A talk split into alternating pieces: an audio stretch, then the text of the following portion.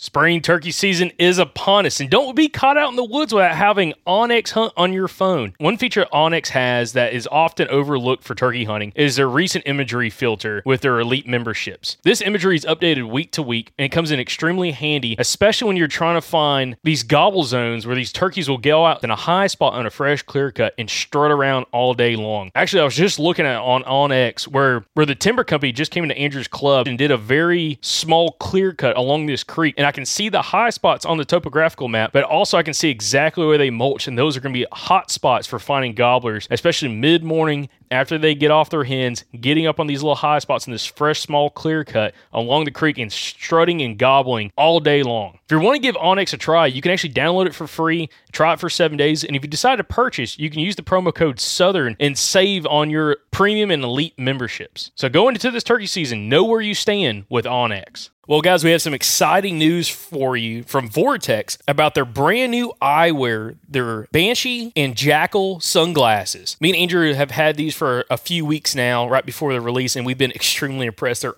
awesome glasses, guys. And listen, if you're needing some new sunglasses, not only do they have the VIP warranty, but they're tough as crap, guys. Uh, scratch resistant eyewear, uh, it's extremely important. And also, they have safety features as well. So when you're out shooting at the range, again, these are rated glasses, so you are going to be more than protected when you're at the range. But they also look fantastic when you're out around town. So right now, Vortex has some special pricing on their website, which is vortexoptics.com for the new eyewear. But also, if you use the code Southern20, you get to save even more on this special pricing for right now at vortexoptics.com. Again, check out the new eyewear from vortexoptics.com and use the promo code Southern20 to save on their brand new eyewear. When you need mealtime inspiration, it's worth shopping Kroger, where you'll find over 30,000 mouthwatering choices that excite your inner foodie. And no matter what tasty choice you make, you'll enjoy our everyday low prices, plus extra ways to save, like digital coupons worth over $600 each week. You can also save up to $1 off per gallon at the pump with fuel points. More savings and more inspiring flavors make shopping Kroger worth it every time. Kroger, fresh for everyone. Fuel restrictions apply. Welcome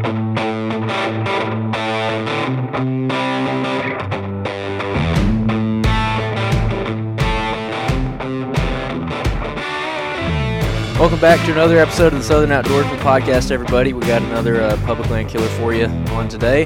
This one is from South Carolina, so we're kind of moving away from Alabama, as some people have wanted us to. Uh, Eric McGee, how are you doing, man? Good, man. How y'all doing? Pretty good. Jacob, how are you? So, uh, well, actually, just got out of the shower, but yeah, I was uh, about waist deep in a creek earlier this evening. So, doing better now. Talking to Eric, so it's good to have you on, man. Uh, you Thank you. definitely had you definitely had some more success than we have this year. At least killing some big deer. But uh, dude, I'll say this kind of start us off. Um, you were actually recommended to us by a couple listeners, and I cannot remember their names. It was on Instagram, but they mentioned uh, you would probably be a pretty good guy to get on or to have on to kind of talk about South Carolina, just because your kind of personal experiences. Not only did you kill a big deer this year, a really big deer, but you've been you know really consistent and uh, you know pretty stand up guy from what they were saying. So you know we're glad to make this happen. Um, but Eric, to kind of kick us off uh, talking about this, you know, I talked to you. I think it was yesterday, just kind of see how everything would flow. And um, you know, one thing I'd like to start us off with is, dude, how did you get into hunting public land, uh, especially as a young as a young kid? Uh, we first got into it.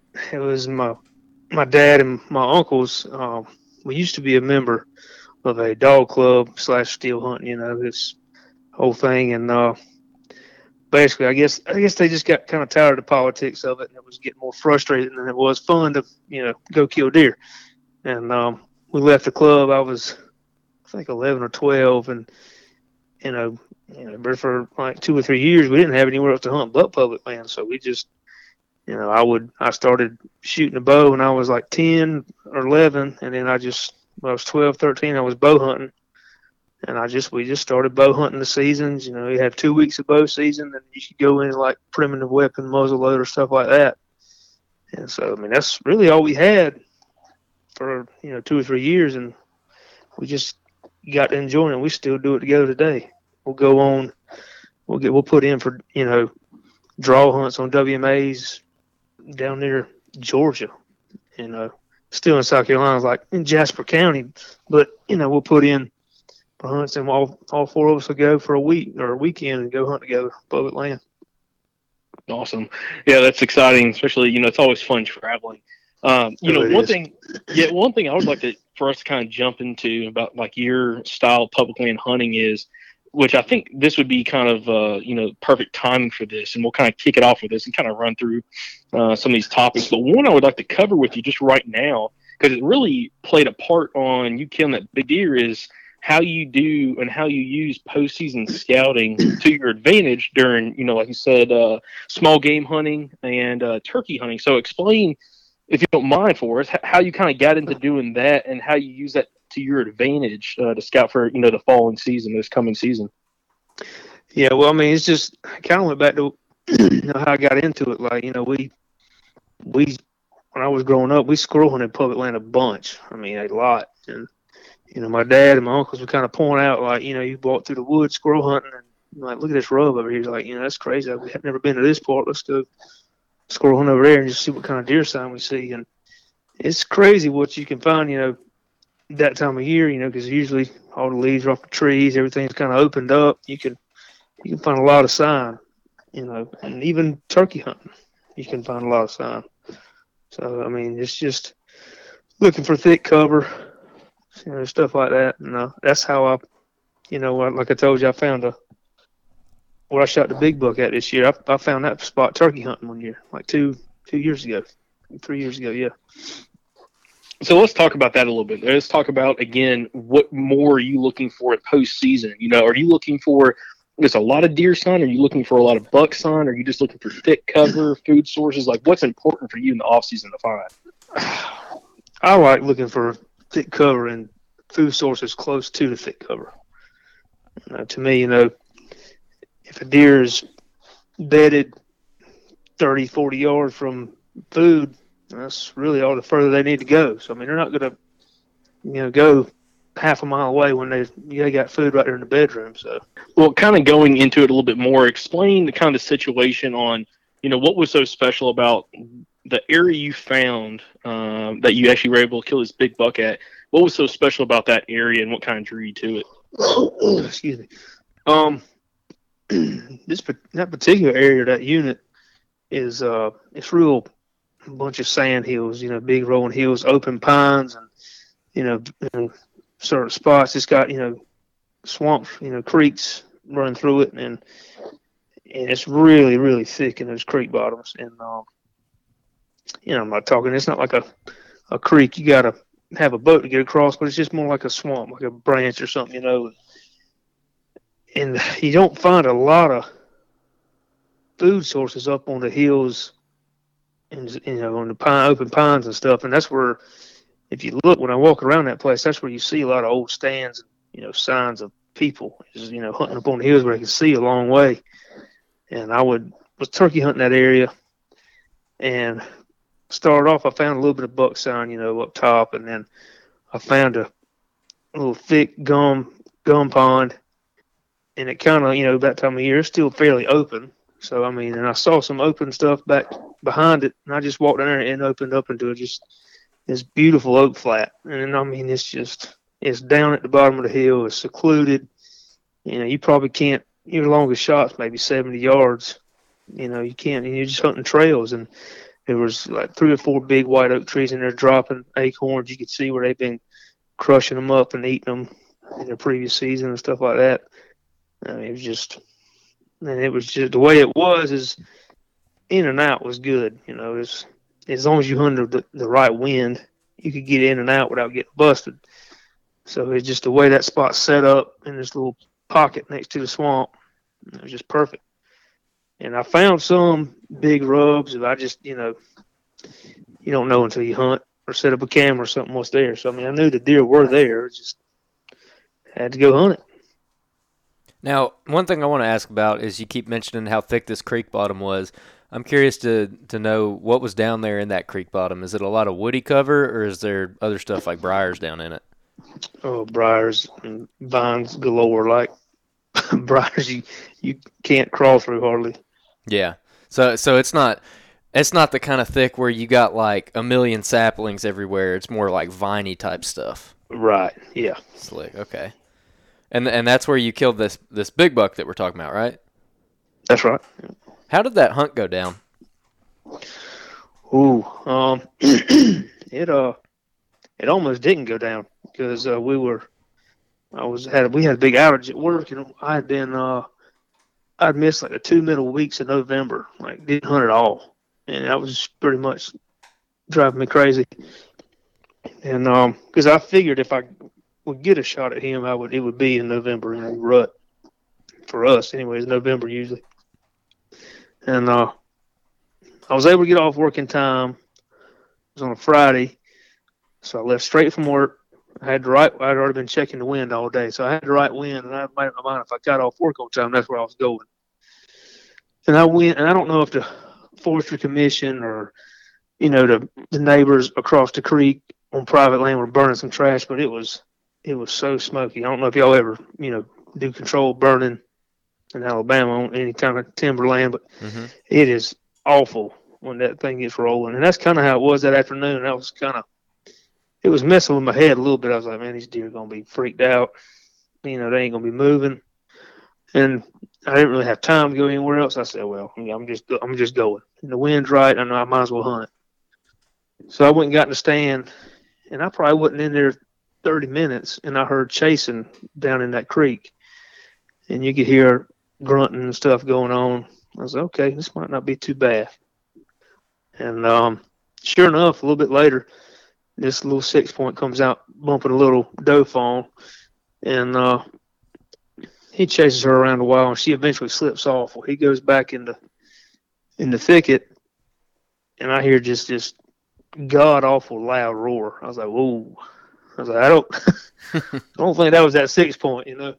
and then I see another deer coming from my left, and it's a you know, a bigger doe. And then the six point comes back out below her a little bit. And uh, he's he's you know kind of calmed down. He's eating on some acorns and stuff, and she's doing the same. And then I catch a glimpse of a deer behind her. I said, well, that's got to be, you know, the bigger bucks. I mean, I already had to, you know, already had the rifle up ready to go, and and you know, I've had I had pictures of this deer, and I was kind of hoping in my mind, like, I hope I don't get a full view of him because if I do, it's gonna I'm gonna be a wreck. You know.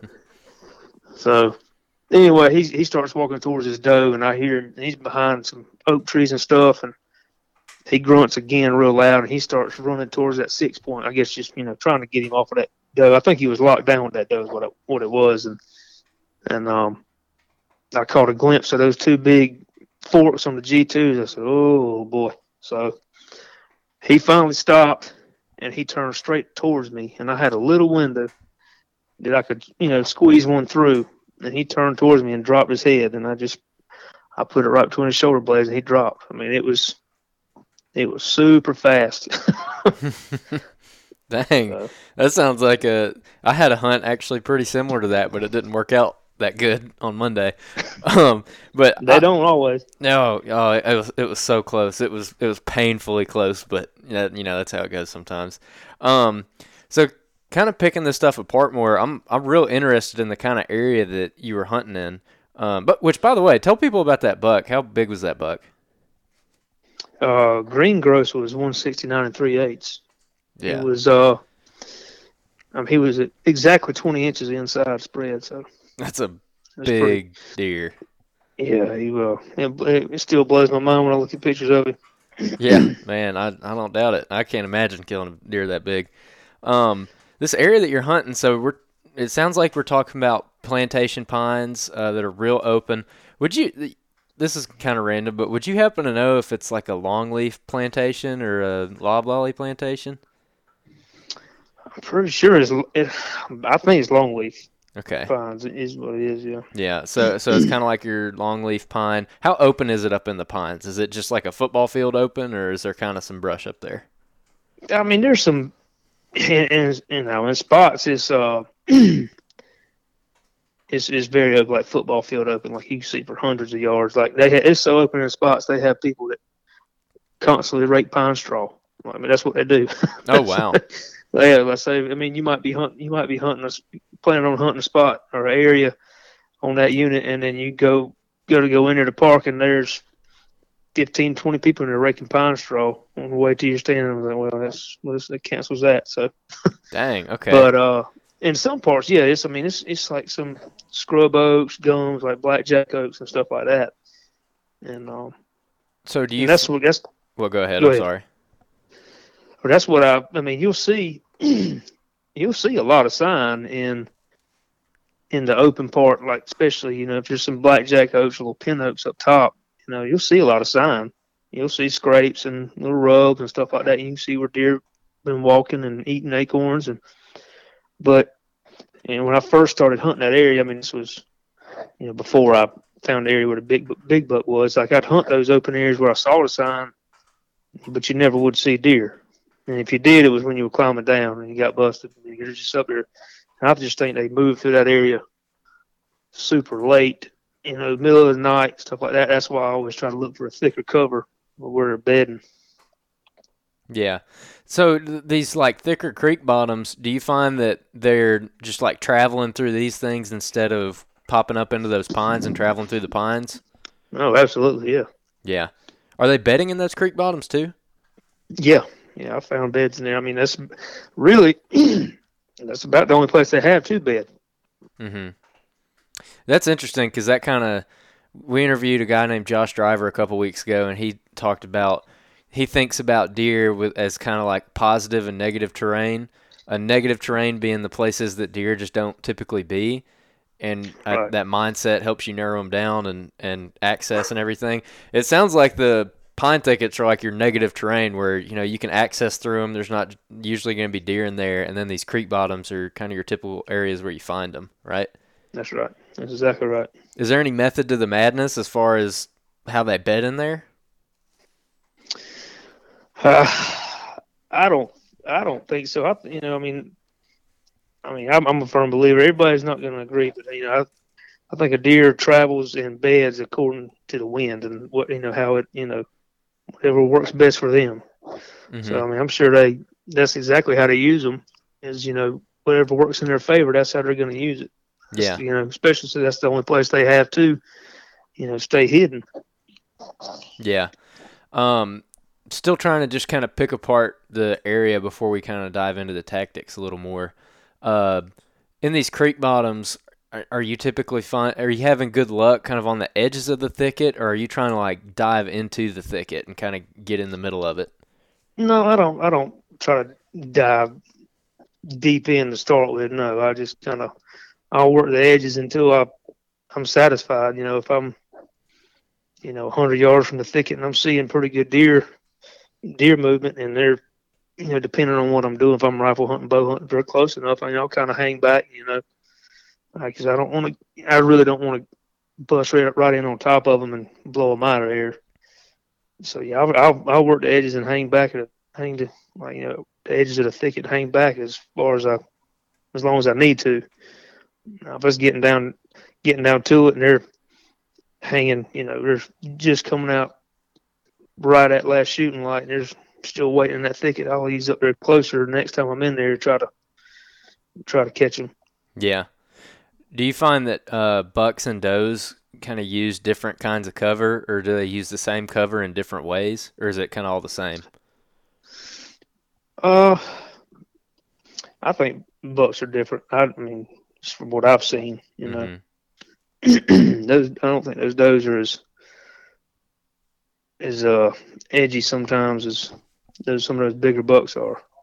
Yeah. They'll uh those are typically the first ones out, and they'll kind of there's usually more than one of them, so they'll kind of ease out there together, looking around, and they'll they'll come out in the open a little bit more, a little earlier.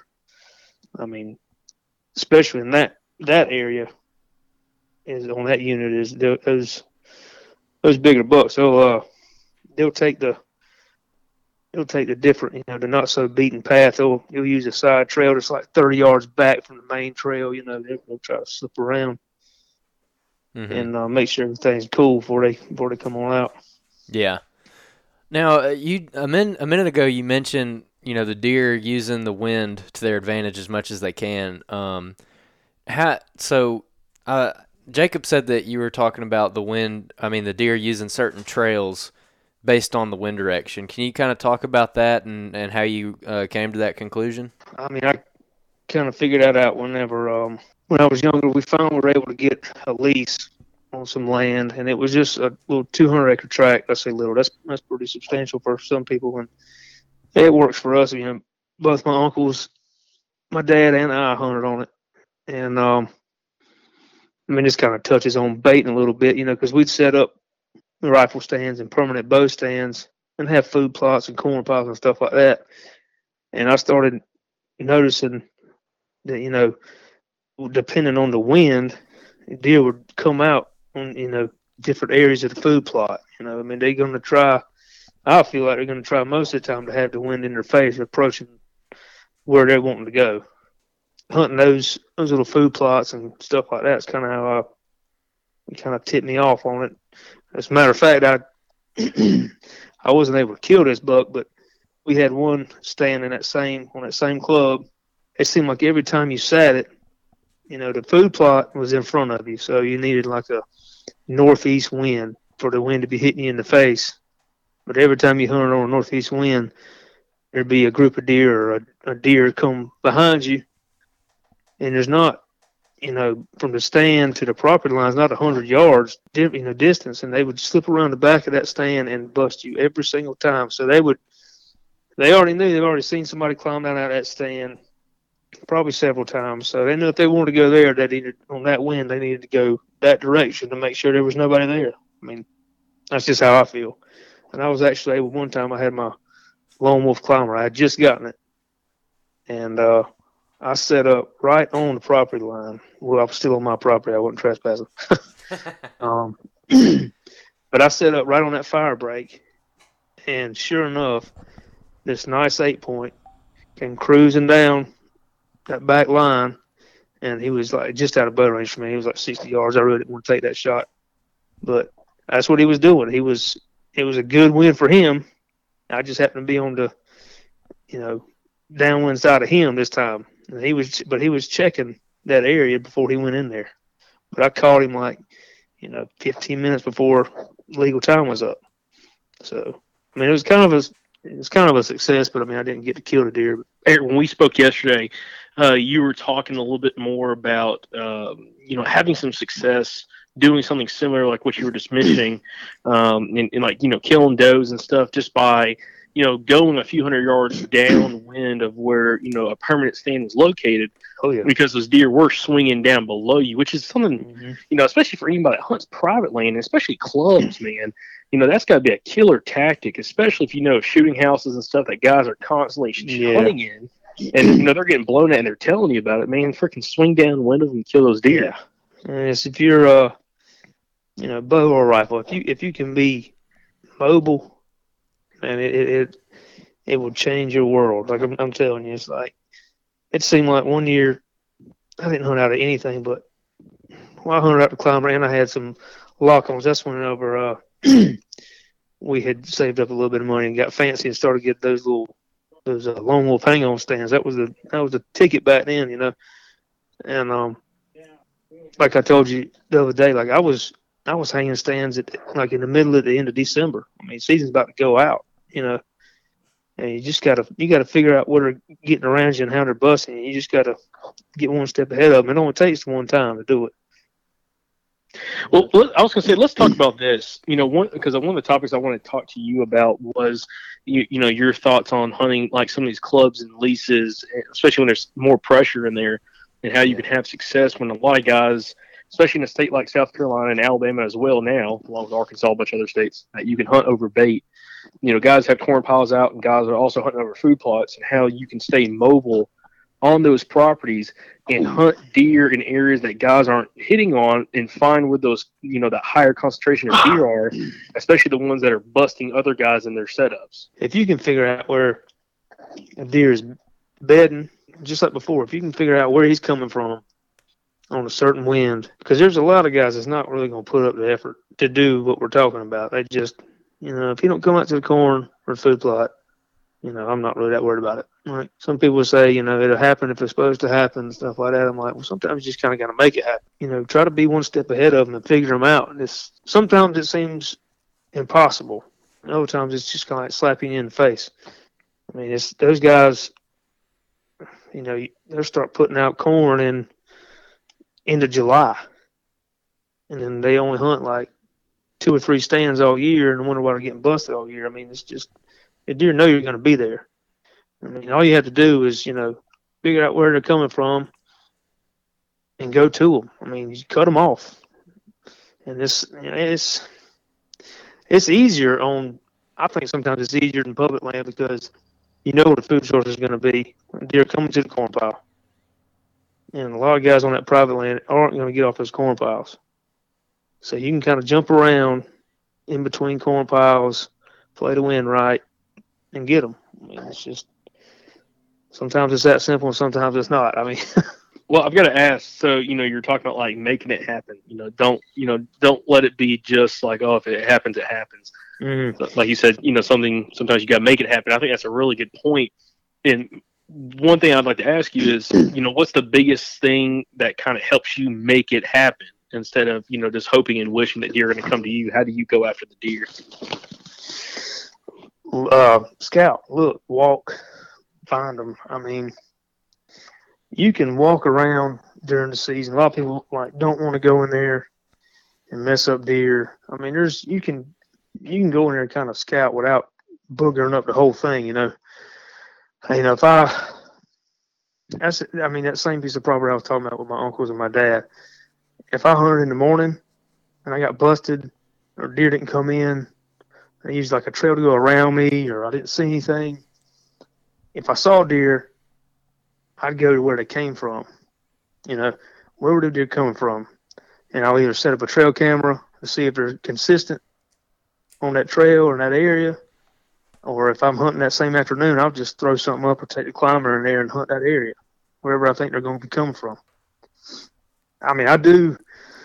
I don't. uh I do use trail cameras, but you know I don't have you know, dozens of them to put out. You know, so I mean it's I just base a lot of a lot of it off you know bedding areas and looking for trails. I mean where trails split together, you know there's a lot of traffic where they Y off and come together.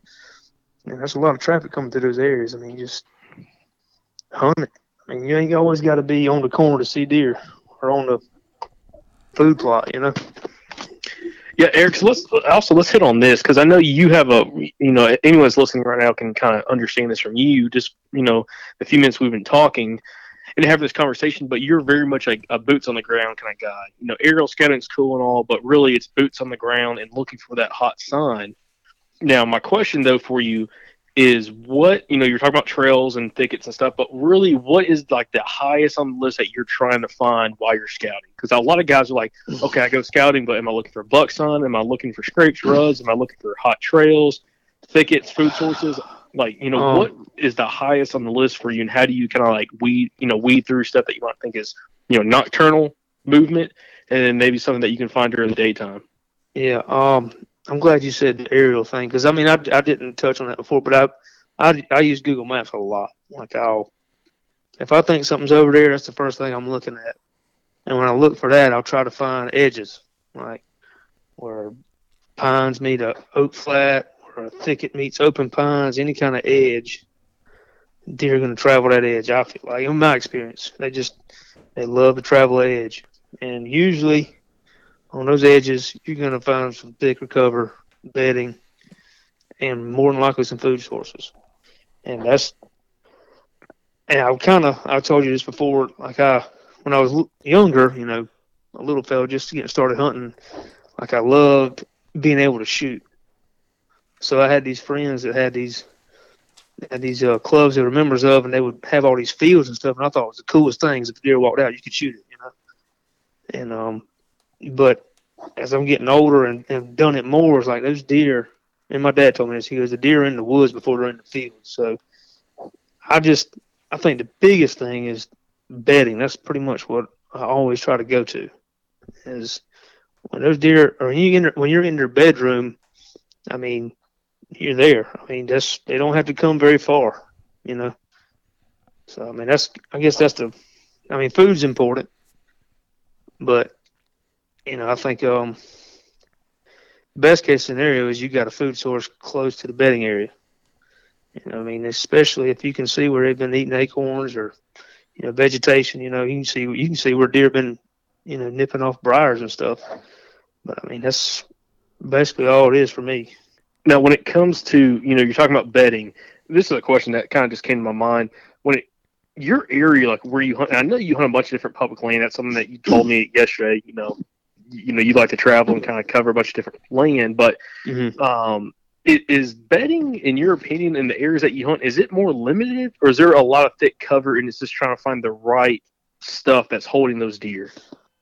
Yeah, it's uh like the unit we were talking about before where I killed the big buck. I think it's limited. I mean, because you know, basically all you have is like this huge open pine stands and these creek bottoms running through them, and you know, a little bit of swamp is all they have, unless and you know there's a cut down or cut over nearby, and nine times out of ten that cut over is private. So I mean, a lot of times you can get if you know the deer are bedding in the cut over, you can get on the public end of it and you know might catch them, but a lot of it on that place is just open pines. I mean, usually when you look for on that on that particular unit, you basically find water. I mean, it's almost it's kind of crazy to think it, but it's kind of like turkey hunt. You know, birds if they can are going to roost over water. At least where you know where I'm at, they are if they can. But where that water is is where the thick cover is usually. So, but now in other places, and some of the other units I hunt, there's water everywhere and there's thick cover everywhere. So uh, it's kind of just finding the freshest sign, freshest beds, figuring out what it is they want, you know. And so I guess there's, I bet there's four or five different units within an hour or so of me, and all of them are different. So it just depends on where you're at as to what they're. Sometimes it's easy to find bedding, and other times it's not so easy. On That's a good point. Well, Well, oh, real quick, Jacob, I wanted to ask, uh, Eric, how far do you typically try to push towards bedding? Like, is there a is there like a distance that you try to to always stop at, or or when do you know when to stop when you're kind of pushing up close to that thick cover looking for them? Um, I guess I mean really, I guess it kind of I base it off getting in and out. You know, I don't want to get in there so far and get deer on top of me that I can't get back out without you know boogering it up. Um, you know, when I first where I shot the big buck at, I mean, and some other bucks in that area, I was I started off two three hundred yards from the thick cover until you know I, I saw that they were you know those deer aren't coming out of that thicket very far and they're already on, on, on those acorns. So they're not coming 50 yards out of where they're bedding or traveling through and they're eating acorns they're not coming up on the hill anymore so you know the next day or next time I hunted I I moved closer I got like 100 yards to it from it but that's all to me it's all based on being able to get in and out safe and you know, you know, sometimes you kind of push the envelope. You know, if it's, you know, if you're hunting in one place, you know, all you have is like a weekend or a day. I mean, I mean, I mean, get right on top of them. What's it gonna hurt? You really ain't got nothing to lose if you're not gonna be able to go back. And Eric, that brings up a point that you made to me yesterday, uh, which I I was asking you, and I would like to ask you now. You know, how much of a you know how much of a deal is getting in and out clean for you in these areas that you hunt, especially where bedding's kind of limited. Mm, it's a big deal. I mean, that's, I mean, it's uh, to me, it's a big deal. I mean, like I, I told you the other day, that, that where I shot the deer at, I was, I went in there.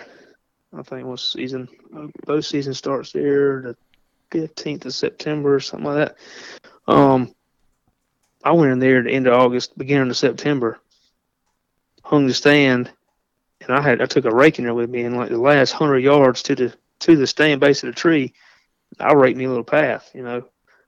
and I had plenty of time to settle down. I wasn't too worried about making noise, you know. I mean, it's not like I'm in there banging metal sticks together. I'm just, you know, raking. It's um, I mean, that's that could that could make it or break it sometimes, you know. It's deer can hear, especially like on a, on, on a calm morning. Uh, you, y'all, y'all know when it gets dark, man. Sometimes I mean you could hear everything, you know. So they they'll key in on that stuff. If you can get in and out silent, it's it's a it's a deal maker or breaker. And that brings up a point. So, you know, I've always heard, and I think a lot of people listening right now, they've always probably heard people on either on other podcasts or other shows and magazines talk about raking out a trail to their spots. Okay. a question that kind of came up to my mind when I hear someone doing that, how long in your for really how long does that path stay clear before you have to come back and either re-rake it or just deal with it? Mm. it doesn't stay clean or bare dirt very long. You know, once those leaves start falling, it's um, it's pretty much over with. But you can get like I, I was kind of a little more anal about that spot, if you will, like that, because I knew that butt was in there, and I, you know, I I can't, you know, deer that caliber, he's not going to put up with much pressure. He's going to be gone, you know, and um, I would, I rarely hunted that place in the morning. And if I did, it was like, you know, it had just stopped raining that morning or rain that night. The leaves are kind of, you know, the leaves were wet and you can get in there quiet. In the afternoons, you know, you usually had a good stiff breeze, kind of cover your tracks and just go slow, uh, like painfully slow, getting in and out, you know, going up the ladder, just like one step at a time, listen, make sure nothing's looking at you, you know, you know, just so I mean it's it, it's in this and it, it's that's the most aggravating, stressful part for me is getting out of a standing even. I can't stand it because I'm just waiting on hmm. on that deer to blow, and um, but I that's what I mean. I just go slow, like you know. Once this you know legal's up, if I don't if I don't hear any deer, around me, I'm gonna start getting my stuff together and getting down, but I'm moving slow. And if I do hear deer around me, I'm not moving. Like I'm just gonna sit there. I mean, obviously, obviously, after legal, I can't shoot. I mean, nine times out of ten, the legal here, you can't hardly see anyway to shoot. You know, it's um. But if I have deer around me, I'm not. I'm not getting down. hmm Well, another thing is, you know, in some of these areas that you hunt, you know, through all the different units that you hunt, and not just the, the one where you kill the big deer, you know, what are you looking for when it comes to a spot? Like, what is, you know, you, you know, you talked about doing some aerial scouting using Google Maps and um, you know all that kind of stuff. But you know, do you are you a guy that you want to go super deep? Are you a guy that you're trying to find overlook stuff close to the roads? Like, what are you looking for, or does it change? Or are you like very adaptive depending on what hunting pressure is like out there? Yeah, that's that's pretty much what drives it is hunting pressure. Is um, I mean, there's been there's been spots 50 yards off the road that I found a ton of sign and and seen deer, you know, but it might be just this little pocket that nobody's hunting or a little three acre spot that's public and nobody's going into because they don't, you know, they don't know it's public or they don't want to chance it or what, you know. But but on the when I shot the buck, I mean, I was I was in there ways. I'd say probably right at a mile or over a mile. I mean, it, it was it was a hike, and then like I said before, I mean, it's just it's all on pressure uh, because I mean, I don't think a lot of guys are going to go. Everybody wants to go deep, but you don't have to because I mean, it's all based on pressure. But there's not going to be a lot of guys that want to go that far back up in there because I don't know how y'all's game management is, but you know, we can't have ATVs. It's foot travel only. So if you shoot something, you got to drag it out or have a cart. And I don't know too many guys that really want to do that. I mean, they will, but a mile, that's that's that's a tote, especially if you kill one. Yeah, you're right about that. That's that's again, if it's legal for any listener out there, if it's legal and you can pack gear out, it's worth getting a backpack you can pack it out with. But yeah, that, I've that, never, that, I've never, I've never tried that. I don't know. You know, how how do you stay mobile in public land for the most part?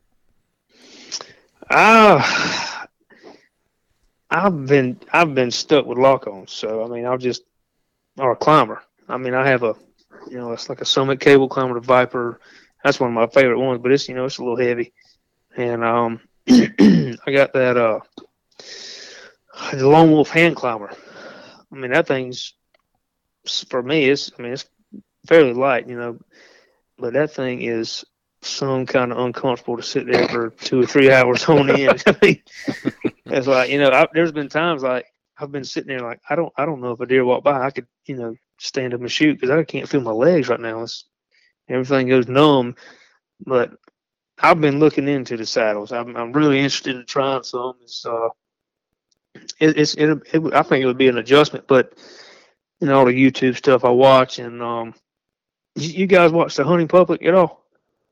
Oh yeah, yeah, yeah. Those guys kind of got me hooked on that saddle stuff. That's the first place I saw it. Um, it looks like it'd be pretty awesome. Like it just uh, versatility, like it just something about just, and like you say, I'm boots on the ground kind of guy. Like I can just walk, scout, and hunt, just all in the same. Like if I see some fresh stuff, I ain't got to worry about toting around and standing on my back for an hour. You know, it seems kind of cool. Um, that's what I really want to try this year. Yeah, that's the same thing that kind of drove me to get one. Is just that idea of kind of scouting on your feet and and right. not having to worry about a stand. Really, for me, the main thing was go, go like walking through brush because I started hunting thicker areas. And oh man! oh gosh, walking through I, brush I with that. Yeah, I've, I've that that uh, Summit Viper. I mean, I'm not taking anything away from it. It's a great climber, but I mean, I've, I've there's been times I want to just body slam that thing and just leave it in the woods, you know, because it, it, those cables will hang up on everything and body slam you. You got it on your back. Oh yeah, yeah. There was a bunch of times where the, right at the t- to, uh, towards the end where I was using my lock on, I just left the lock on in the tree. I was like, whatever, I'll just hunt the spot again tomorrow because I don't want to fool with this yeah. thing. And so then I'd be like st- stuck with that spot because I left my dang stand there. But uh, yep.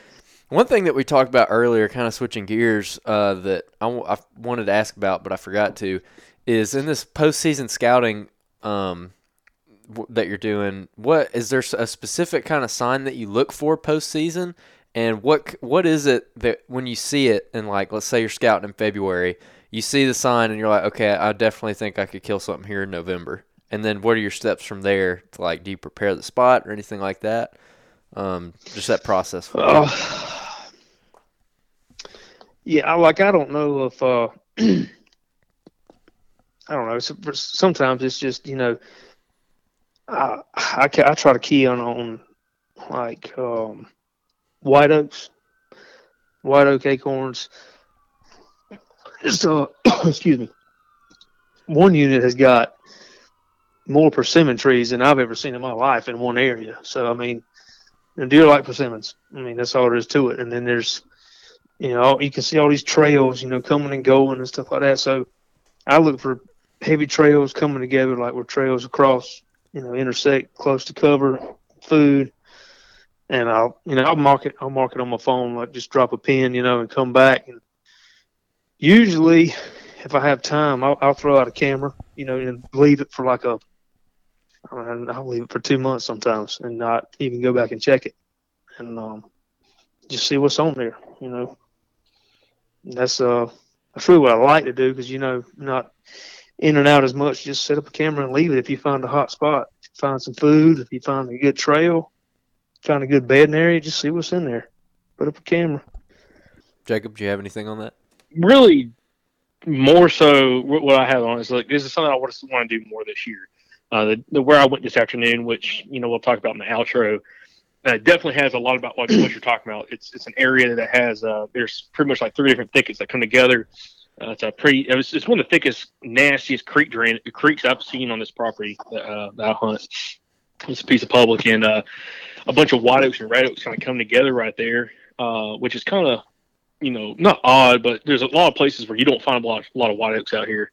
And just oh, really? the buck the buck signs from the rut, which our rut here on, on this area is normally that that second the third week of December. Really, second week of December is pretty much on fire, and uh, there's a ton of you know rubs and scrapes in this one area, which is definitely like a little hub. Uh, as jo- uh, as um, one of our guests, Josh Driver would say, it's like a, a social hub That's where right. it's linking a bunch of different areas together, and it, it looks ridiculous. The problem is, I'm there a couple, I'm there about a month and a half late uh, to that spot, uh, and really didn't see really anything in that area. But it's one of those areas that it made me, you know, I've never been to this area before. I just threw a really just looked at the map. I was like, okay, I've never been here before. I want to check this out. And uh, after being in there, I'm like, dude, I want to spend some time there just because it's in an area that I think a ton of people drive by. Uh, absolute ton of people drive by it. Um, and uh, you know, it's got everything everything you could want. You know, super thick creek drainage, but they're not necessarily in the creek bedding. They're more so up on the ridges around it. But it's just there's so much freaking great cover in those areas, and that's something I want to again focus more on this off season is postseason scouting because um, I'm sure you know since you've been doing it for so long, you know you realize you know that's one of the best times to get out there just because you know the deer. A lot of times they're in where they're going to be later in the season. Um, That's right. So you know, especially when it comes to finding a late season pattern uh, in areas that maybe your rut is in November, but your season goes till January. You know, getting out in February and finding where all that sign is, uh, a lot of times can you know not only find an area that uh, you know you can get off some deer earlier in the season, but definitely late in the season as well. Um, so that, that's killer. Now, what are some of the major food sources that you focus on? I know you were talking about white oaks, um, which is you know definitely I think key across the southeast. Uh, you know, white oaks, red oaks, all that. But is there anything else that you you notice that deer are really feeding on uh, in the units that you hunt? There's, I think there's so much natural browse out there for them. I think that's a lot of times, and I think in early season bedding is a, a bug doesn't have to go far. Like they'll they'll feed right into bed. Sometimes I think they just they'll just you know briars. Like I can't tell you how many times I've walked through a, a briar thicket and just you know you come across a spot like everything goes from the waist high to knee high where they've browsed all those green briars down. You know, it's just um, early season. I think if you can find something green like that, it's definitely helpful. I mean, because the early season, you know, acorns aren't dropping yet. Obviously, it's uh, it's you know, you sometimes you'll find little, you know, you'll walk through a little open area, and um, you'll see like some volunteer clover popping up. You know, it's uh, and persimmons. Persimmons are good. I like I like to hunt over those. hmm Well, I, I got to ask: is there is there anything else that really um, you know that you do that kind of helps you be successful, uh, especially on public land, but also maybe on some private? When it comes to just going out there and getting on deer, I mean, would you pretty much chalk it up to just you know the scouting you put into it? Is there anything else that you do, you know, w- watching the wind and everything else that really helps you be successful, at least getting in and out cleanly? Yeah, scouting definitely, and then wind. Like I always try to, you know, best I can. I mean, I try to hunt in the wind. Like I don't want to want to. Uh, if if you don't, you know, some people disagree and they just hunt and they kill deer and they're just, they're just lucky. I mean, that's all I can tell them. But I mean, I try to watch the wind best I can. You know, sometimes you it, it switches on you and there's nothing you can do to, about that. It just happens. But if I got a choice, I'm going. And if I if I got a certain spot I want to go and the wind's kind of iffy, if I think it's going to switch, I just won't go, or I'll go somewhere else that the wind is good for. And um, but you know you got to think, you know, obviously getting in, hunting, but getting out too. Like it's just it's to switch on you halfway through your hunt, it's to screw you up. The last half and getting out. I mean, there's really no sense in going. I don't think. I mean, you might, like I say, you might get lucky, but I just think scouting and hunting to win. I mean, I do like I I personally believe in like scent control. You know, I you know I I, you know, I take the shower if I can, the scent free shower, and I bought you know I broke down and got one of the scent crusher bags, and I, you know I think that helps. But I mean, there's guys I know that hunt to win. They just go in work clothes. they kill deer, you know. Mm-hmm. So one thing that another thing that you what I was saying, Drew, there's one other thing that I got to hit on while it's on the top of my mind. Um, and I'll let you jump in. You were talking about hunting like just after a storm front pushes through, like hunting mornings and stuff. Is that something you also try to do? Is hunt around storm fronts, either before and after a storm front? Absolutely. Yeah, definitely. I watched the uh I don't know how true it is or, you know, I think it helps, but you know, barometric pressure, you know, high pressure is uh I definitely try to watch that, you know, especially, you know, after a storm front or before one. I just think deer move better on on higher pressure. Uh, Eric, my last question for you, um, before I, I, we kind of wrap this thing up um, is in like the other guys you see hunting public land or hunting private land. What are like the top like one or two mistakes that you see them doing that that you think is keeping a lot of those guys from having consistent success? Not playing the wind ranks right up there, and maybe not going in as deep, not being like being too conservative, not being aggressive when you need to be.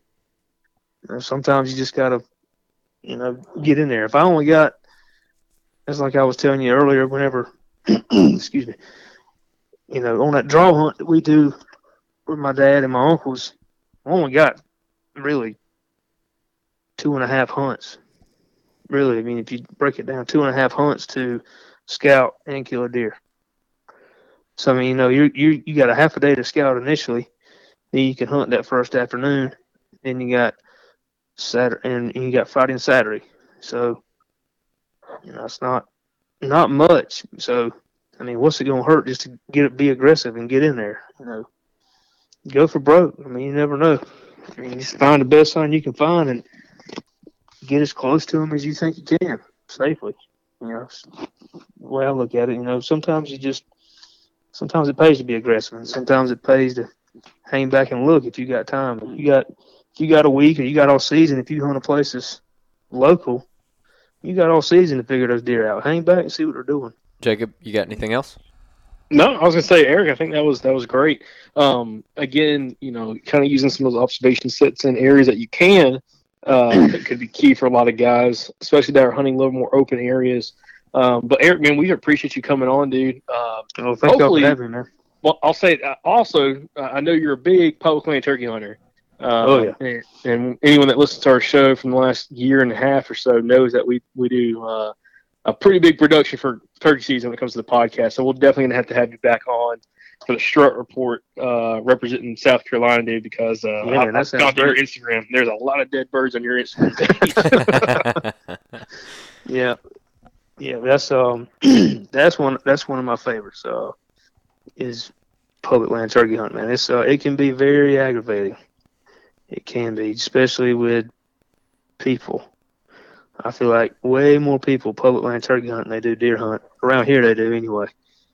You know, everybody's got a place to deer hunt, but you know, you might get some properties that you know they, they won't, you can deer hunt, but you can't turkey hunt. You know, as a matter of fact, there's one place we're a member of, and they you can deer hunt all you want to, but you can't kill any birds there. And there's tons of birds over there. So, but um, I don't know. That's that's a lot of fun to me. It's in uh, it's uh, it's fun. To, it's fun sometimes to hear those guys talk about you know, and you got getting schooled by a bird, and then you you pull up with one on the back of the truck. It's that's good stuff. But but it's it works both ways. It's happened to me plenty of times too. They'll sometimes they'll fall in your lap. Sometimes they'll make you look stupid.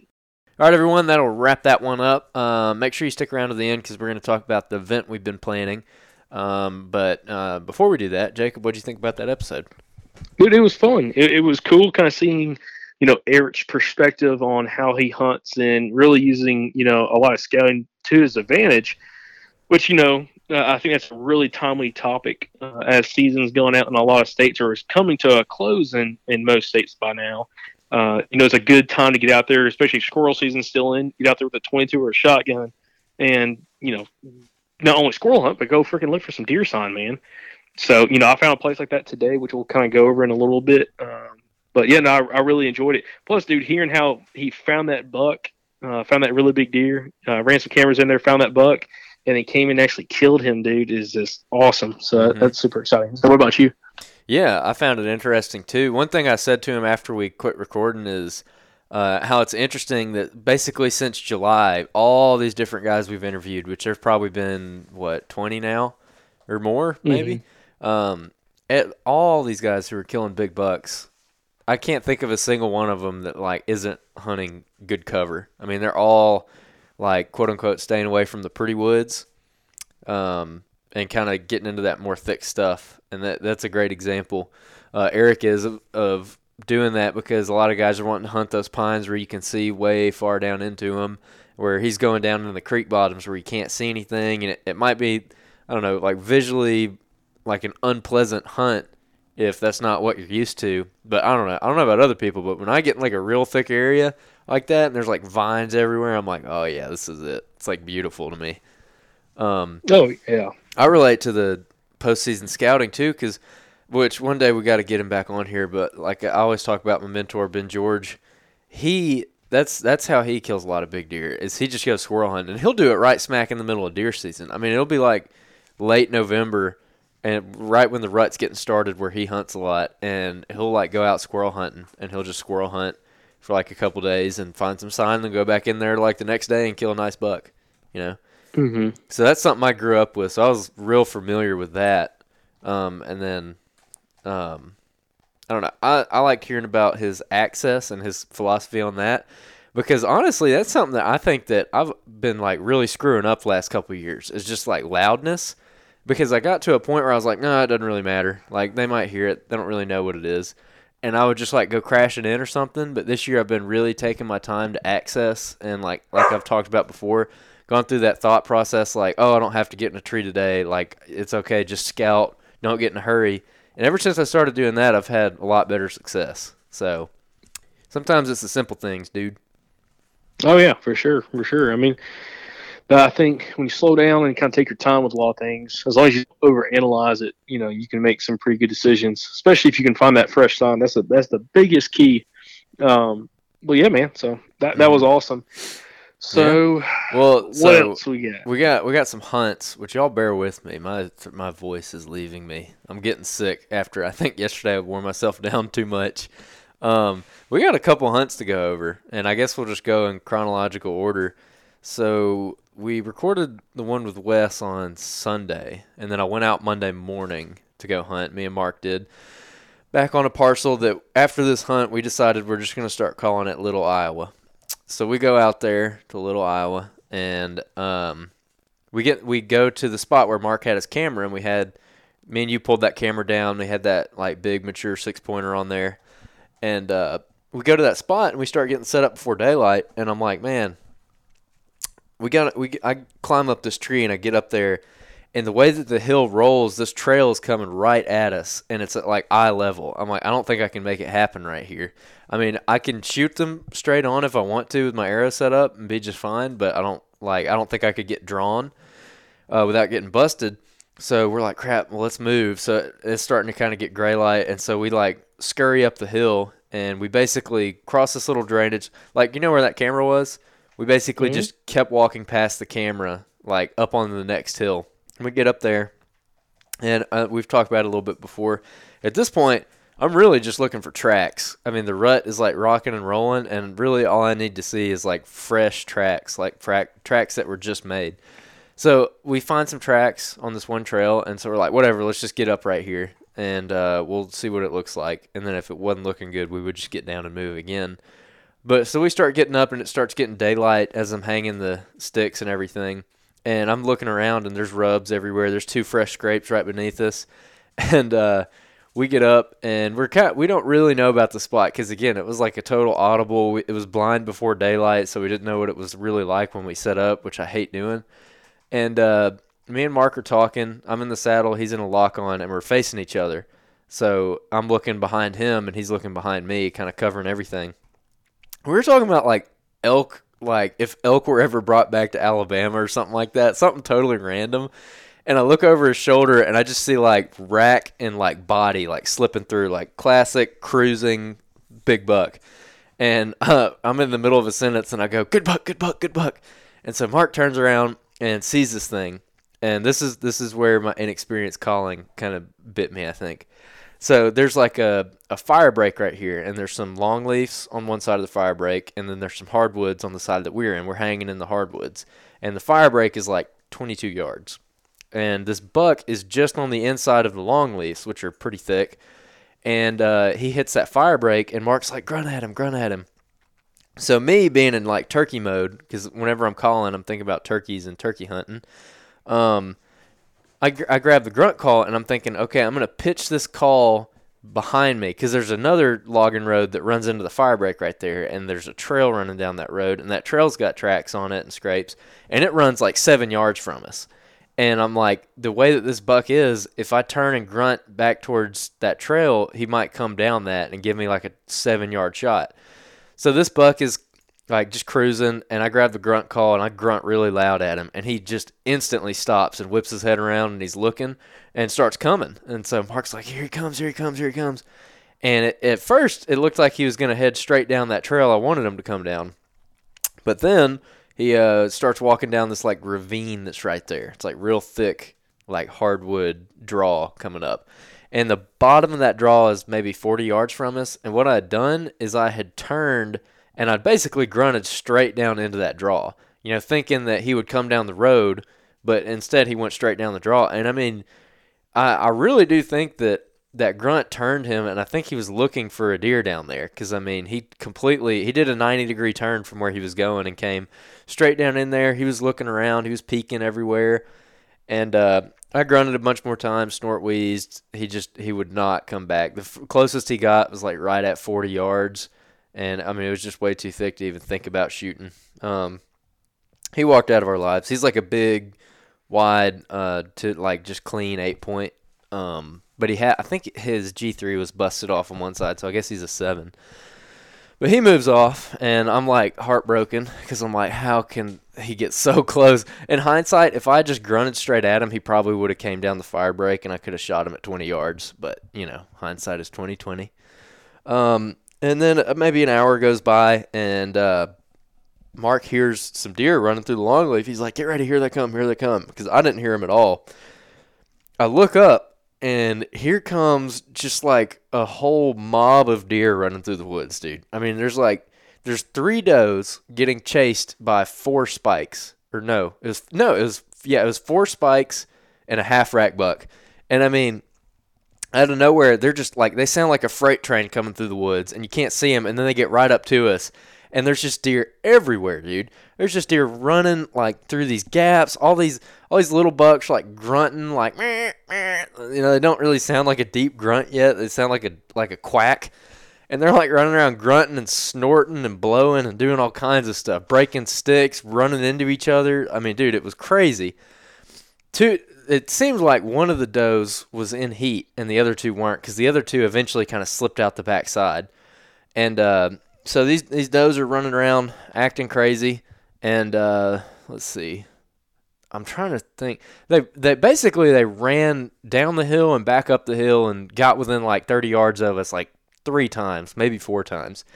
And this whole time there's just spikes everywhere. And we're like, dude, there's got to be a bigger buck in here somewhere. So there's this little half rack buck, which this was like this is the second time I'd seen that buck and then it ended up Michael saw him twice, and then I just uh, got him on trail camera again. So we keep seeing this buck over and over again. It's like a spike on one side, and he's like a fork on the other. He's like barely a fork on one side.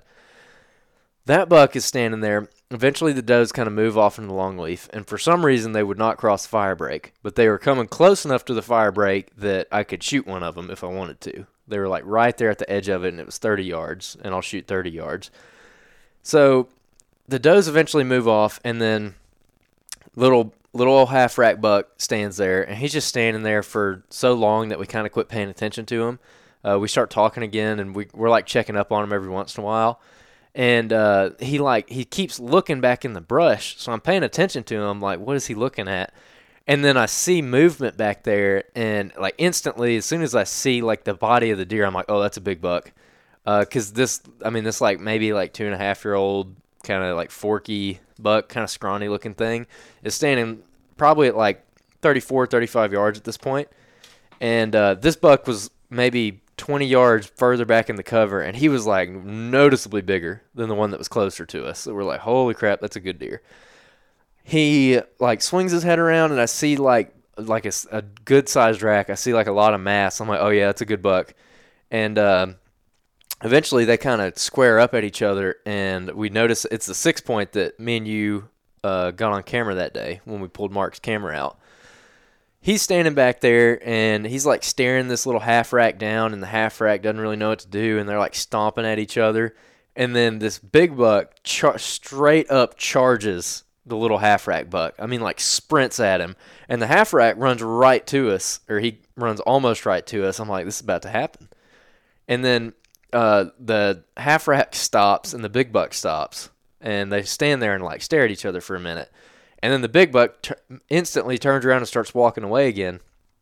I get out the grunt call and grunt, and he whips around and runs at the spike or at the half rack again. So I guess he might have thought it was him that grunted or something. And basically, the closest he got was like maybe 35 yards, uh, but he was back in that cover. Um, and after that second time, he looked back behind him and then just took off and ran back there. So what I think happened is that Hot Doe was back there, and the big buck was kind of like you know trying to keep other bucks off her. And while he was focused on that half rack, one of those spikes got on her, and he turned around and sprinted back there to get him. But yeah, had two mature shooter bucks within 40 yards. Didn't make it happen. If I had a rifle, I could have pretty easily killed both of them. So yeah, that was uh that was my hunt for Monday. It was pretty. It was kind of depressing. Yeah, well, get on them. At least he did. Well, I mean, I don't know. Within like three days, I shoot a mature deer, freaking just high as crap, and then you freaking you know get opportunities at them. So that's pretty cool. Uh, well, I didn't hunt really all this week, other than just this afternoon, which wasn't much to write home about, other than finding a, a deadhead, which really wasn't. It was the freaking whole dead deer um, that looked like someone shot it with uh with a bow right through the shoulder, and uh, that was it. Just found a really cool spot that definitely need to go back in and scout for postseason uh, for both this coming early season and also you know that pre rut time. I think it'd be fantastic. Yeah. So that, that'll be exciting. Um, so that's cool. So you know, had some. You were all over some deer, and then gun hunt really didn't, you know, benefit you all that much. It doesn't seem like so. Yeah, it, it was. It was. I mean, it was a good hunt. The first day we just saw three does, and then, then the second day, yeah, it wasn't. It wasn't very good. Uh, I got out there and uh, we'd left our stuff in the tree where we had seen the three does because we just we thought it'd be a better morning spot anyway. So we're like, we'll just hunt the same tree. So we go in there and uh, Mark gets to the gate before me and I drive because I'm driving from Auburn and he camped out there. So he was already there and I'm getting out there and I'm on the road and there's a mud hole on the road that I've driven through a bunch of times in my truck and it's been fine. Well, evidently someone had maybe spun out in it or something the day before. I go down into that thing and I just like stop. I framed out in it bad. Like my back tire wasn't touching at all. My right back tire. Like I took my foot off the uh, off the brakes and it would just like spin on its own. So I call Mark. I'm like, "Hey, bud, I need help." He comes over there and we don't have a chain, of course, and so we got like ratchet straps. And I've done this before and it worked, but I was in a smaller truck too at the time, and uh, we got some like ratchet straps and wrapped them all up together and like kind of like braided them in a way and tried to pull pull me out with that. That didn't work. Had two guys drive in on us. I felt like a jerk because I was blocking the road. I was like, I'm so sorry. And they're like, Oh, you're good, you're good. But they didn't have chains and couldn't pull us out. So eventually, uh, Mark like squeezed his truck around mine and uh, drove to the check station, got a chain from the game warden, came back out there and pulled me out, and uh, and then we get to go in. So now we're walking in at daylight, and when I had I got stuck at like 4:30 in the morning, and we didn't get out till like right at daylight. So we walk in, and uh, we we're getting right to the spot where we left all of our stuff, and I like I see the the the stand up in the tree, and I'm about to say, "Oh, there it is," and I look to the right, and there's a buck standing there, and he sees us and turns off and runs, and Mark is like, meh, meh, meh, and this thing won't stop, so he gets away. We get up in this tree, and it gets windy, like around 8:30 or 9 like real windy and it's like whipping us around and there's just no way I could shoot a deer from it. So we get down out of that tree, do a little bit of still hunting, find a bunch of sign, eventually get like way back on like the corner of the public land. And um, we find a bunch of deer sign back there. A lot of tracks. We actually found some feed sign where they're eating water oak acorns and uh, found a bunch of fresh rubs. So I told Mark, I was like, he was uh, going out for lunch and then he was going to meet a, a, girl who he was trying to get her first deer. Um, or I think her first buck, actually. I think she's killed a deer before. But, uh, anyways, I was like, I'm just going to stay in here. I'm not going to go out for lunch. So I stay in there, and my feet are wet. So I take my boots off and take my socks off and like put them up in a bush, and I sit up against this tree, and I'm like, I'm just gonna sit here for like an hour, and then I'm gonna get up one of these trees, and I'm just gonna ground hunt for right now. And I wasn't there for very long, and uh, I look up and I see a just in time to see a buck jump down in the creek, like in a ditch right there. And so I like I grab my gun and I like crawl up to this tree. I'm like barefoot sitting out there in the woods, crawl up to this tree and get rested up. And he pops up out of the creek and uh, he's got like a four point side on his right. And it was actually a really nice side. I mean, it was a, it was a good antler. Um, and he was like pretty wide, but his other side was like a I think it was a spike. It maybe had two points on it. And I'm sitting here and I'm like, I don't know if I want to shoot this thing or not. And I, I get him to stop, but he stops behind a tree and I don't really have a good shot. And, you know, he, he ends up getting away. Uh, I, I could have shot him if I wanted to after he came out from behind the tree, but I don't know. I didn't really want to, um, really, whichever deer I kill next is to be my last deer of the season. So I didn't want to end my season on him. So then I get up the tree. And long story short, I just see like a bunch of does feeding around, like three does or something like that. Uh, and then I had to walk like two miles back to the truck, and it was miserable. But yeah, that was my hunting for the for the weekend. Man, well, again, at least you're able to get out there. I, mean, the cool thing is, you know, our season is going to February 10th, so you know we still got some time left. I'm actually going to be able to this coming weekend, which is going to be fun. Uh, trying to figure out where I want to go, um, but you know that's that's good enough to think about. I'll tell you one thing though that I've been thinking about. Um, this late in the season is now kind of knowing some of these different management areas and public land tracks, at least in Alabama, and I think everybody can relate with this.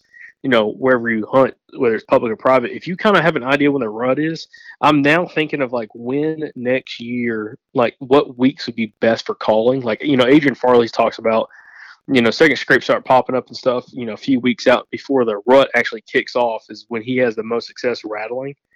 And I'm thinking like what times next year like do I want to like actually put on the calendar okay this is the week to really you know focus on calling and, and try to have some success because I've been thinking more and more about that especially you know throughout different parts of the state when the rut comes in at different times of you know what time of the year whether it's in November December early January to actually go out and actually rattle whether you're hunting from the ground or from a tree and, and try to call some deer because I think we'd have a lot of success especially on little Iowa or whatever y'all calling it Yeah, I think so too. I mean, uh, especially knowing what we know now, I'm excited because a lot of these spots that we've hunted are going to be really good next year. I mean, like we've talked about before, like uh, like spots kind of quote unquote aging out, especially these thicker areas where you know the maybe the the younger trees grow up and they get a canopy and they shade out all the good cover we got we got a lot of spots on our list this year where that's not going to be the case for a, a, good many years down the road. So I feel like we've got some established, really like reliable spots that we're going to be able to hunt for two, three, four years from now. Yep. Oh yeah, which is always exciting. Um, man, I'm trying to think what else. What else has happened? Well, okay, let's talk about this event. I think that's what people are probably waiting to hear. Oh yeah, yeah. So uh, you want to kick it off? Well, I mean, you kind of you're the one that freaking you've been talking to you know people yeah, about. It. That's true. So what, um, what do you know? So we're trying to figure out like the legality of what we're trying to do, because uh, we want to basically we want to do some kind of event where uh, we're gonna go out and like shoot bows with everyone and hang out, maybe do some kind of competition or something. I don't know, uh, and then basically just kind of hang out, grill out, and maybe record a live podcast and just kind of like a kind of meet and greet thing with all y'all who can make it. I think that'd be a lot of fun. Uh, it'd be like a it'd be a free event, so we're not going to charge anything to come meet us because that would be weird. Um, but yeah, I mean that that pretty much about sums it up. Um, I talked to the lady. We're thinking about doing it in Birmingham, uh, specifically Oak Mountain State Park at their archery range, and the lady pretty much said that we can do whatever we want. Um, she's like, yeah, you can bring girls out there, you can do this and that. You just can't sell food or sell beer. So I'm like, okay. So uh, this yeah. might be a BYOB event, boys, but uh, I don't know. We might might try and provide food of some sort. Maybe bring out a grill and cook up some deer meat. Well, another thing I want to do there as well, because a lot of guys have been asking, is doing like a, a scouting workshop, whether we go out or not, but at least maybe get some aerial photos and stuff, and maybe sit around and like anyone that's interested, maybe have it blown up or something, so people can kind of look at, you know, some of these different things we're talking about, and maybe how to read topo maps, and just do a couple different things that you know people are kind of interested in learning more about. Uh, Yeah. I think would be kind of cool, Actually, Uh, yeah. and um, bringing out. Go ahead. Well, say and bringing out some, you know, some guests from the show uh, to come out there and you know hang out as well. Yeah, so uh, me and Mark were talking about that all weekend. Which Mark Turner, uh, he's a he's a grad student at Auburn University. Uh, he's a, basically a deer biologist, and uh, he also runs Huntland podcast. Uh, and so he knows a lot about deer from like the science and research side of thing, which is like a very interesting thing to know about, uh, and it could be really useful for your hunting. And me and him were talking about this event all weekend long and kind of the scouting day. And at first we weren't sure if we wanted to do the scouting day or not, but we've got like a lot of requests for it. So we were thinking about doing it at Oak Mountain State Park, but I don't know. It's like very, which some people might really like this, but it's like very uh, Monotonous. monotonous, just like overly mature hardwoods. A lot of it. Um, I mean, if we really scouted it, we could probably find something good. I know there's deer on it. There's a bunch of deer on it. Uh, they you actually, can hunt it. yeah, le- yeah, people are allowed to bow hunt it. Um, but anyways, yeah, so we might could do it at Oak Mountain. Um, but I was actually thinking we might want to do it on Cahaba River Park, which is the same place that we did our map scouting video from uh, late last summer. Uh, that place has got a little bit of everything. It's got your hardwoods. It's got your pine thickets. It's got like kind of glady type stuff. It's uh, it, it is like a really good representation of what we talk about all the time on the show. So I don't know how we're gonna do it yet. The bow shoot will probably start maybe around like two o'clock. Um, and I might just like tell people, hey, if you want to do the the whole scouting thing, maybe meet us wherever we decide to do it at like seven thirty or eight o'clock in the morning. We'll go do scouting for a couple hours. We'll maybe do some map stuff too, and then you know we can all go get lunch and then do the bow shoot and, and so on and so on. Yep. So, anyways, what's the next plan? Do what? What's the next step? What are we doing? Okay, so tomorrow we're going to. First of all, Jacob, you never answered me today. I asked Jacob when he could do it, and he's like, "Well, I have to look at my schedule," and then he never answered. So I got to figure out when you're free. But um, I think that we're gonna try and pick like two or three weekends that we might possibly do it, and then we'll put a poll up on Facebook, and whichever one the most people could come to is the weekend that we'll do it. So that uh, we're gonna try and get that poll up on the day that this drops, which would be Monday, the uh, what, like the twenty eighth or something. No, the twenty seventh. Monday the twenty seventh. We're gonna try and get that poll up out there. All right, cool. Yeah, we'll have to have to fi- figure out some scheduling, but yeah, that that'll be fun. Because there's a lot of guys. Dude, there is no. There's people, um, friends of the podcast that want to come down from like other states like Kentucky, Arkansas, and like actually come down for that, um, which would be kind of crazy. And to be honest, if that's the case, dude, if there's enough people that want to come in from out of town, I mean, we almost could do like a two day thing, like a Saturday get together, then like Sunday go scout or whatever, or vice versa, so they can leave in time to get back, you know, get back home, you know, ready for work on Monday. Mm-hmm. Um, so, anyways, that'll be awesome. Uh, other than that, dude, uh, that's pretty much all I've got. Uh, you know, talk about, you know, also do like a gear corner. There's gonna be a lot of stuff kind of going on. Um, no matter how we schedule it, you know, guys can bring gear in. We'll actually do demos and stuff and let you try out a bunch of different products, especially with me having everything. it feels like. Um, and I, oh, there's a lot of other guys that want to bring some gear out so everybody can kind of try different things, especially if there's products on the market you're wanting to test out before you actually purchase. We'll have pretty much anything you can imagine there. Um, so it'll be a freaking fun time. So I'm excited for it, man. Yeah, yeah. So that's that's the main like. So the when the bow shoot happens, like people are gonna be shooting bows, but then also there's gonna be an area off to the side that's gonna be like quote unquote the gear corner. And just to like as an example, if you come, you're gonna get to see, of course, like our saddles, which hopefully I'll have a Phantom by then.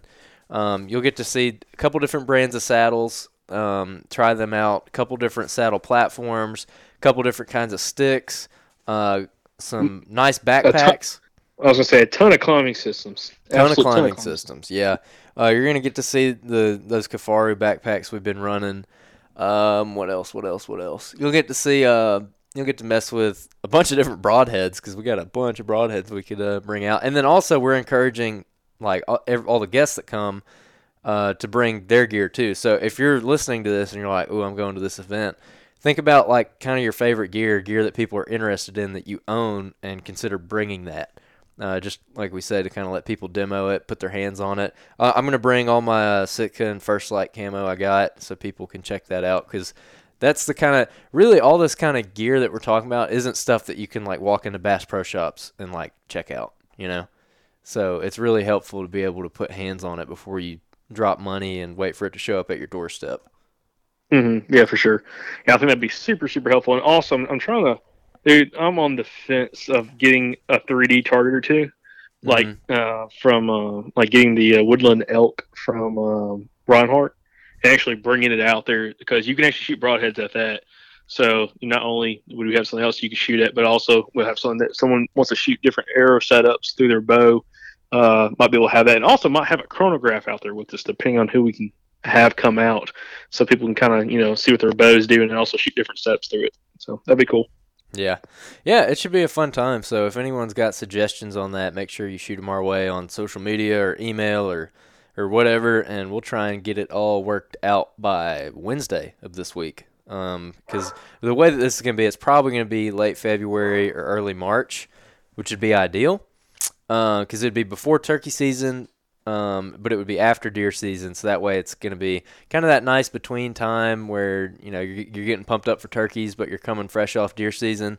Also, the woods are going to be still dormant at that time of year, so the woods are going to look like they will look in deer season. Uh, and also, it's not going to be as hot, so we can have a fire or something. Uh, or if there, like a date won't work out for that time period, then we'll do it after turkey season, which will be like mid to late May which would be fine, but the woods are going to be all leafed out and greened up, and uh, it's going to be hot. So I'd rather do it earlier rather than later, but we'll figure that out by Wednesday and hopefully have something put together by this Wednesday. Yep, awesome. All right, perfect. Uh, only last thing I got to say is, uh, you know, we appreciate everybody's support. You know, this is you know, we I'll say this as a little shameless plug. You know, we do do a lot of stuff in the background to kind of make all this stuff work. One of the biggest ways y'all can we, we y'all can show your appreciation is go drop us a review on iTunes or uh, Stitcher or however wherever you listen to us at. Drop us a review on you know what you think about the show. Uh, you know, helps us out. It's another way to give back to the show uh, since we try to do all this for free. yep, exactly. Yep. Yeah. So yeah, we'd appreciate that, fellas. Uh, anyways, if you're still deer hunting, then um, good luck to you. Hope you kill a buck. If you're not deer hunting, then I hope you're squirrel hunting.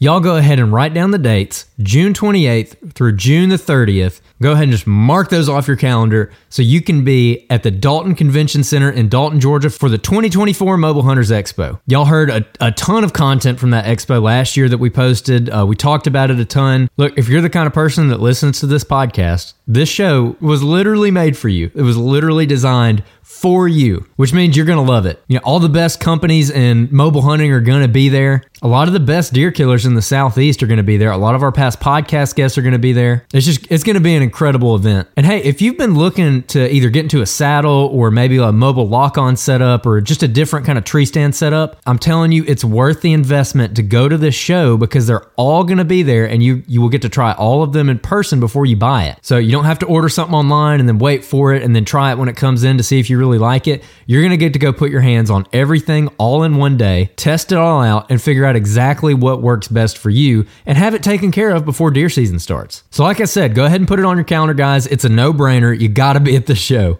Again, it's Friday, June 28th through Sunday, June 30th in Dalton, Georgia. We absolutely cannot wait to meet you guys there and talk hunting. So we'll see you at the 2024 Mobile Hunters Expo in Dalton, Georgia.